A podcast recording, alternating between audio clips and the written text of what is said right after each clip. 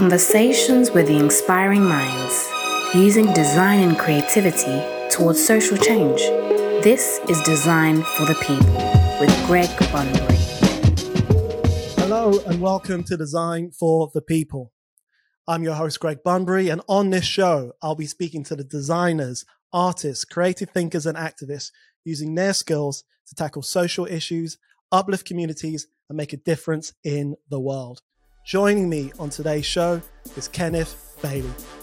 Kenneth is a sector organizing and strategy lead and co founder of the Design Studio for Social Intervention, also known as DS4SI. His interests focus on the research and development of design tools for marginalized communities to address complex social issues. With over three decades of experience in community practice, Bailey brings a unique perspective on the ethics of design in relation to community engagement, the arts, and cultural action. In 2020, Kenneth, alongside Lori Lobenstine and Ayako Maruyama, published a book called Ideas, Arrangements, Effects. The simple premise being ideas are embedded in social arrangements, which in turn produce effects. Kenneth, welcome to the show. Thank you. I'm so glad that you, uh, agreed to be on. Um, your work's been a huge inspiration to me, and um, I look forward to our conversation. Um, just to kick off, uh, for those tuning in, uh, this has been a week of President Biden's inauguration in the US. So, what's the uh, general mood been like over there?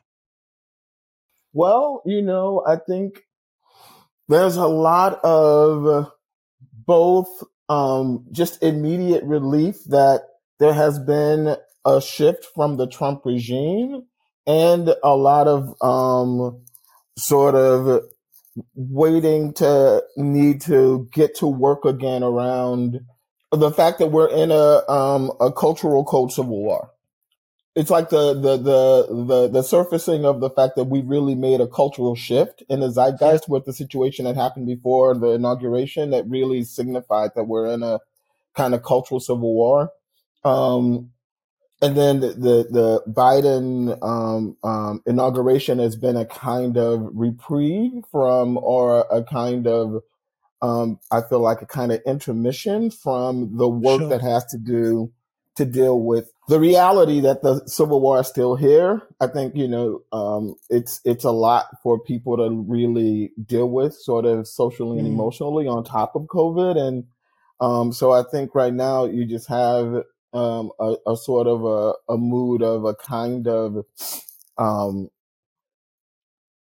releasing, although it's a it's a release that's aware of the fact that you've got to run up a much bigger hill now. You know, so yeah, there's a I lot think to do. that's the. It's like it's like if you're running a marathon. You see that you get to go down the slope a little bit, and your legs Yeah. get to re- you feel like your legs get to relax, but you can also see the next There's a hill coming. Yeah, Oh, yeah, and it's not a hill. You know what I mean? It, it's gonna feel like you're you're running a marathon, and suddenly you've kicked into a whole nother exercise, and it feels like you're um, excavating a rock, and then you don't see where your feet will be. Uh, I hear that. I hear that. Well, we will look forward to um, the changes to come. For those tuning in, uh, I had the opportunity to join Kenneth on a panel hosted by the Design Council last year. And as part of that process, I got into your book, um, Ideas, Arrangements, and Effects, which has been so impactful to my work and just how I look at design. Uh, but before we get into the book, can we talk about your early career and journey to DS4SI? Yes, and I'd love for you and I to figure out how to maybe co-host something with the design council as well. Talking to other designers, like I, I, I know speculative design is big in the UK, and I'd love to hear like how you guys are thinking about Afrofuturism. So I'd love to figure out how you and I could convince those guys to let us do maybe a collaboration with Riverside FM to interview more um, strategic designers and different design worlds over there. Um, Yeah, but I, I think that would be so great.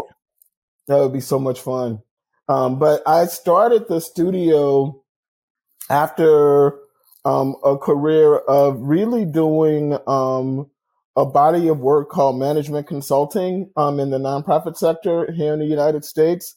And I mostly supported organ um, the um, what we call executive directors. So people who run, I think what you call them in um, the UK are non-governmental organizations. We call them nonprofit organizations. Right. And I, I, I really hoped um, I had a practice that really looked at um, interorganizational conflict and how to use um, interorganizational conflict as a way to engage in systems change, and also did a lot of um, consulting in um, placemaking and community development. Um, and it was there that I really started to find this larger problem around a crisis of imagination and people who care about the world. Like we had a very sort of enclosed sense of how change is made and where change is possible that mm. sort of limits it makes it impossible or unintelligible to see the ways in which the built environment culture um, arrangements like we talk about in the book actually are part of the infrastructure that keeps problems intact um, yeah. And if we want to change problems, we have to make those things intelligible and actually try to change them as much as we um, are trying to add new programs or add new solutions to social problems. So, um, and how I really got into the studio was after I I I'd been consulting in sort of the organizational development management consulting world for about five years, and decided um, I wanted to figure out how to consult in a way that was more about changing how we think about social change. Mm-hmm. Um, and I got a residency at um, the um, a school here called the Massachusetts Institute of Technology (MIT), um, inside of the Department of Urban Studies and Planning, with a, a professor named Ceasar McDowell, inside of a, a, a program he was running that comes out of the work that uh, another professor at MIT, Mel King, ran called the um, Community Fellows Program. And when Ceasar took it over, it was called the Center for Reflective Community Practice. And now it's called MIT CoLab. Um, and when I was there, the question I was asking was a question around how to increase the imaginative capacity of people who care about social change. Mm. And it just so happens that I was there at the same time with a person who comes out of the design world. One of the things I um, I learned from him uh, is what I was talking about is actually a whole methodology, particularly in the so in the um the sort of corporate sector, and it's called design. You know, before mm. that, I really thought about design more as a identity, not yeah. a set of techniques mm-hmm. um, mm. or a, a process of facilitation. I thought about design as like you know, um, the guy who makes an incredible building or the person who makes jeans or so I thought about it more like an identity.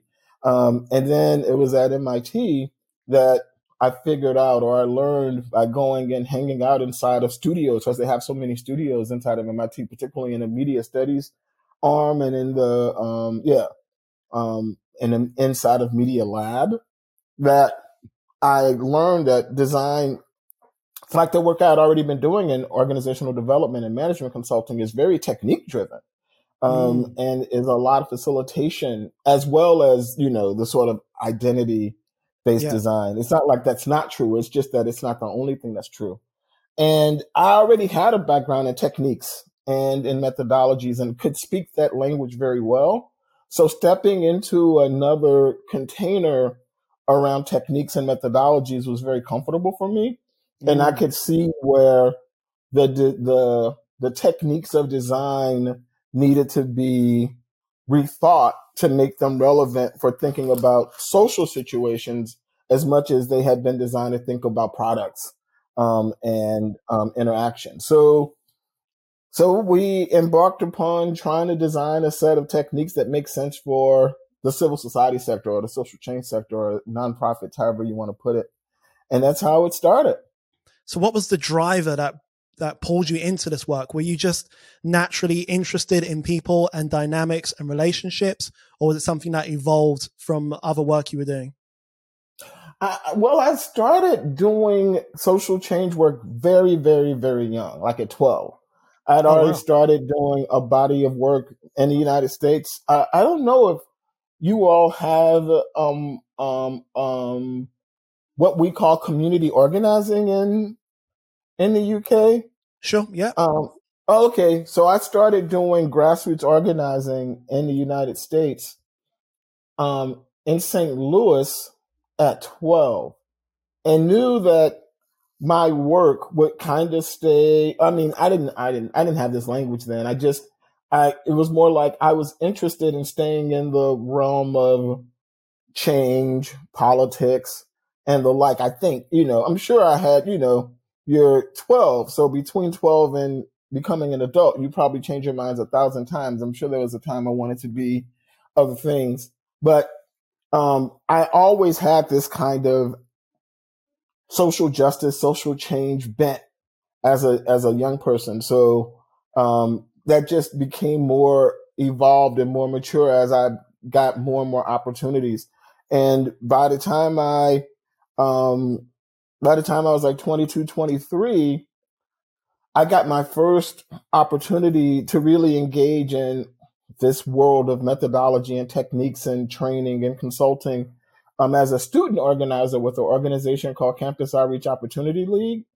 And that was where I really started to get immersed in technique development workshops um, and learning that there's a whole world where you sort of crunch concepts and knowledge into um, packages that make them more um, accessible to uh, um, populations and developing that was something that once I learned about it, I was very, very drawn to and really hung around people um, from my 20s upwards that made it their life's work to do that kind of thing, to develop techniques, to develop methods, either in sort of qualitative research or in training and pedagogy.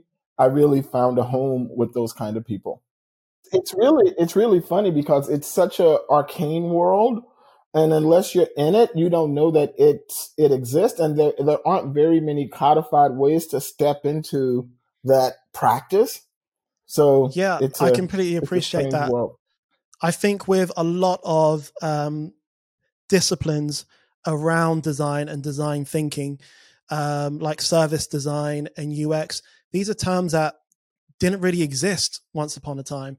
And it wasn't really a methodology for how we processed relationships or how we processed dynamics or how we processed culture or dealing with culture. So the idea that, you know, you're ba- basically setting a, a pathway that is now so well established that others can follow you, which is just, that's pretty incredible.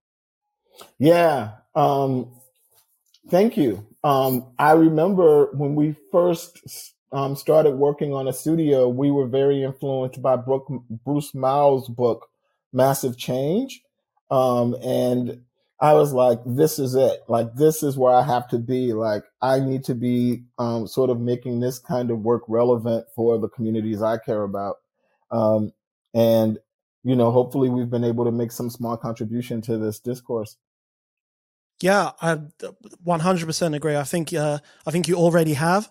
Um, and for me, what makes it so impactful is this idea of moving design or creative thinking beyond output driven. So rather than looking at the thing that's made, looking at the systems by which it is made, looking at the methodology by which it is made, looking at the conditions by which it is made. And I think that's so empowering for designers because we have, especially the way it's taught in the UK, we have such a myopic view of design as being this service. So it's something that's done for clients or agencies or an employer. And the goal is whatever you're making. If you make a website, the goal is the website. If you make a flyer, the goal is the flyer. But we're never really looking at the conditions by which it's made and, you know, examining the users, how they interface with it, what the transformation actually is. So just kind of having this holistic view of design and problem solving is so empowering. With that being said, can you give us an overview of ideas, arrangements, effects? I'll try. Um, so the premise is is that most of the time when we're trying to solve problems, we see the problem in a kind of a of an enclosed vacuum and individuate the problem. We will make the problem a person or we'll make the problem the specific thing we see. Like, for example, um, childhood obesity. Uh, um, I don't know if that was a situation that you all struggled with in the UK, but it was a big problem here. I mean, it's a, big, big, problem here still. Dis- it was discussed as a big problem in the United States. And instead of talking about the arrangements that produce childhood obesity, they would talk about the children themselves and about making the children lose weight or weighing children or blaming the parents. Right. And the book we're saying is that where you see a social problem, look for the arrangements around that social problem. And the arrangements are the hard and soft um, conditions that shape the space and time where you see mm. the problem so, um, um, sort of evidencing itself. And once you go up and look at those concrete and sort of abstract things um, surrounding the problem, search for the ideas embedded in those concrete things. And if you can figure that out, you can actually change another layer up from the evidencing of the problem and potentially mm-hmm. have a deeper impact. So around childhood obesity, um, we really sort of critiqued the models of blaming children and blaming families. And we were more um, interested in um, um, either tackling or imagining new social arrangements that we think could actually um, do a deeper dive into the problem. So for us, instead of weighing children, we proposed a project called Public Kitchen, um, where we said if kitchens were made um, part of public infrastructure the way schools are and libraries are, and they were that ubiquitous, and people could engage in collective whole conversations, practices, ways of thinking about and, and dealing with food, um, and that was sort of part of our everyday lives, how would that then change social life? Mm-hmm. And if mm. we could change social life, how would that then impact the lives of um, families and then impact the lives of children. So we try to move further, deeper into the um, the intricacies of systems and try to make change there. To have that change, then change um, everything, and and and hopefully have the kind of results we want. We we we say if you try to make change too close to where the problem evidences itself, in fact, mm-hmm. you can reify the problem. You can make the wow. problem worse. Um, okay. So it kind of gets to um, another sort of concrete example of that would be what, uh, another one with children is when you see children in public schools, or I don't know if this is another one that's big in the United States, where children will get diagnosed with ADHD yeah. um, um, um, because they can't sit still inside of um, um, school rooms. Mm-hmm. The child will get the solution, which is a medical solution, versus looking at the room and saying, What is it about this room that is making it impossible for the child to sit still? The problem becomes the child. The problem doesn't become the situation that the child is in. Um, mm. And you know, mostly that's because, you know, you see everybody else um, or the other people adhering to the situation. But it doesn't necessarily mean that because you see them adhering to the situation, that the situation is actually good for them. And so instead of seeing the person evidencing a problem as a problem, what if we saw the person evidencing a situation as an opportunity for us to learn about the situation and to actually think and evaluate and and figure out how to make the situations better. And for us, the situation would be the chairs, the teacher, mm-hmm. the chalkboard, the time that you're asking people to sit still, the fact that you're asking people to sit at all. All of those things, the the cultural norms that are implicit in that situation. So the being quiet, not talking to your neighbors, all of that we call arrangements, social arrangements um, we call them hard and soft. And we say, if we want to make um, a world more just and more interesting, really, and more culturally um, complex, we have to understand how to identify these arrangements and how to identify what the arrangements are doing to produce the effects we don't want and what are the ideas embedded in those arrangements. And so that's where the framework really comes from. And we got to that sort of haphazardly through designing and looking at our design techniques and working. And then at some point around eight, nine years into our own practice, we were like, I just arrangements facts." It just sort of came to us. That's amazing. I think it's so important in terms of how we think about problem solving, how we think about design thinking. I know there's a lot of designers and creatives who listen to this podcast, and I think we all suffer from at times trying to solve effects with effects. That's the problem. Than, yeah. You know, rather than looking at what underpins it, we're trying to deal with the manifestation of it with other manifestations. Exactly. How do uh, DS4SI go about finding your projects? So when you're looking for projects to undertake or these social interventions, as you call them, what does that process look like? Well, it's it's sort of two pronged. We um, are constantly um, running workshops to meet new clients um, and have clients understand how we think and hopefully, you know, get clients in the door. And then once we get a client, we like to keep clients for a while. Um, um, a lot of clients come through us through text or books or like writing.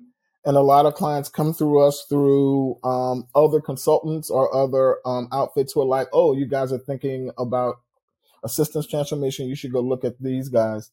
And then we also get um, um, bodies of of work through the philanthropic sector. You know, we, we have a, a sort of private philanthropy sector in the United States. And so sometimes um, foundations or other um, um, um, non-government organizations or nonprofit organizations will want to collaborate with us for a, a period of time. And in that work, um, um, that that work will get funded through uh, um, foundations, and that'll become part of our budget. So there's a, a a body of going out and getting clients, and then there's a body of collaborating and, and getting grants, and that's really it's the combination of those two that um, make the studio uh, exist. And right. where we're trying to go now is to expand um, both our philanthropy and client base and build out a more sort of public facing production phase of the studio as well to put our ideas more out into the public sphere. So, how do you go about measuring the efficacy of the work you do? So, if we're talking about a social intervention, we're talking about you being in the community. What are your processes for measuring how effective or how much engagement these projects generate? where um, I think that's the next big thing we want to take on is bringing on um, a person. I think we're now at a place where we can actually get someone in to go back and do a deep dive and um, sort of do research and really start to evaluate what's been the effect of, of the studio. I think we spent so much time, like the past 10 years, um, well, yeah, like up to writing the book, I think we spent mm. most of our time trying to actually say what it is we're trying to say. Um, and now we're just at a point where we can actually look back and start to um, evaluate. Um, and um, hopefully, um, with this new hire and and um, and now that we have a book out that's actually sort of has a, a premise that we can go back and actually test um, it's it's we're at a place to to to really do a deep evaluation. Um, when you're in the communities and you're doing these projects and you're delivering them and you're seeing a transformation, do you see that happening with the participants and the people the the interactions are aimed at?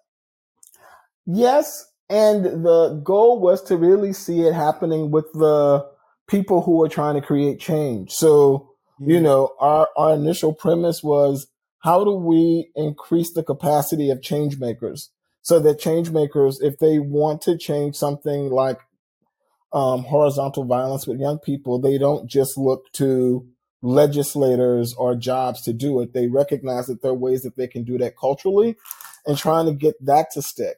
Um, and so I feel like that's why we have to sort of expand our outward facing work um, even more is the difficulty that it takes to get the ways that we're thinking to stick within the institutions um, that we collaborate with and really changing the way those organizations think and the way those organizations approach problems um, and um, increasing the capacity of people who are dealing with problems to to think about problems differently as well um, and that's happened um, to some extent I, again we need to evaluate that even um, more but i feel like I would love to figure out how to have our understandings of how change works stick more inside the systems we collaborate with. I think for me, our knee jerk reaction to solving very complex societal issues, so something that was in the press a lot or has been in the press a lot here in the UK, is uh, quote unquote black on black violence or knife crime, as it's commonly referred to. And the solutions around this problem tend to be uh, solutions that are based on criminality. And they're solutions that are based on who has a knife, what happens to the person if they're caught with a knife. And that's how, or less knives. Let's have less knives in the community and that will solve the problem. Rather than looking at the structure that underpins why black men see each other or young black men see each other as a threat and feel the need to protect themselves or feel the need to carry weapons in the first place. And what about our system is uh, creating that dynamic? Right. So I think, right. yeah. And um, and so much of what you know we're trying to do is to say it doesn't like that. What you were saying is like you're drawing a a, arbitrary circle around a very narrow con, very narrow aspect of a larger relational problem. And you're thinking that if you can stop knife or stop man, you stop problem. But problem mm-hmm. exists beyond um, knife and man. Problem exists across, um, you know, uh, a network of people with who have an agreement about a way of interacting, and that way of interacting needs to be um, reconsidered. Um, and yeah. if we're thinking about um, rethinking um, uh, interaction, we have to look at the idea undergirding or the belief in that situation, undergirding the interaction and figure out mm-hmm. how to problem, not problematize it, but at least disturb it, like start to, to interfere with it in different ways. So, um, or even just yeah, have people question it. Exactly. You know, exactly. Just to, just to raise question the question. Exactly. Yeah, because it, it's something that I had uh, through throughout my teenage years and as a young man. The arrangement was if you're walking down the street and someone stared at you hard, that meant they wanted to fight, and you would Even just in the fight. UK. Oh, so much in the UK. So well, much. I didn't. I wouldn't have guessed that that um same um I keep learning that a lot of the things that we figured out have so much resonance across so many different geographies I almost feel like now the next 10 years would be like, what if we could take all the people who found resonance with the things we've learned and do a completely different deep dive that's harder? Like, you mm-hmm. know, um, so, and it's, it's, it's, so yeah, it, I get yeah. excited about the prospects of that. That's what I mean. There's so much in a book that has so much resonance, not just in terms of design, not just in terms of professionally, but just in terms of how we view the world. I remember there was a, a real moment in my teenage years where I made a conscious decision to stop seeing the people who lived in my neighborhood as immediate threats.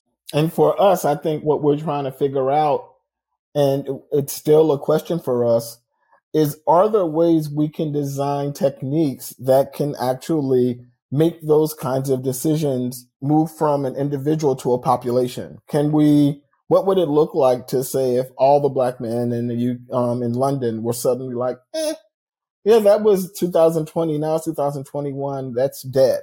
You know, yeah. like what kind of what would need to happen in the cultural zeitgeist to make that happen? So those are the questions we we're really interested in in figuring out.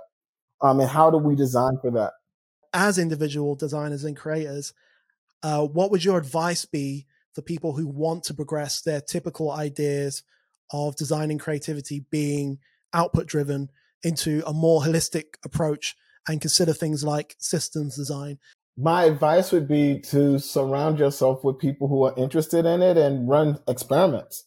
Like take take things that you are interested in um, exploring and put some time into doing design research and actually getting feedback from your colleagues to try it on um, mm-hmm. and uh, and to get feedback not only from your colleagues but you know people in other aspects of the design world that are are also trying to um, move more into a systems framework around design. I think you know you just have to you just have to literally get it in your methodology by doing it and getting feedback on it and doing it again. Um, and I think that's the way in is to do it and get feedback on it with people who can who you trust won't won't um um be worried about your feelings. I mean, you know, to some extent, you don't want people to be mean to you, but you also want people to help you go in the direction you want to go in. Um, where can people find you, Kenneth? Where can they find your book? Um, me, Twitter, um, at DS4SI. Uh, this the, you can find the book on our website.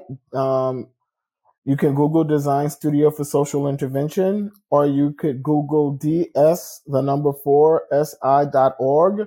Um, and there you will be able to find access to the book Ideas, Arrangements, Effects. Um, yeah, and we also are on Facebook at DS4SI. So um, we're, we're easy to find. Awesome.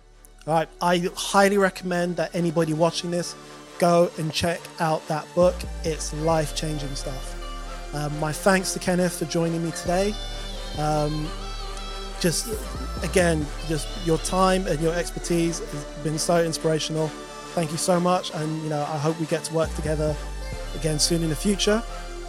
We should we should see if we can get Design Council to do a from object to systems design um, set of conversations um, with us and designers of color. Um, yeah, that would be amazing. I, you know, and again, Greg, I um, you're the man. I like you so much. I can't wait to continue to um, have this conversation with you. So thanks so much for thinking of me. Excellent. Thanks so much, man. You got it. You've been listening to Design for the People with Greg Bunbury.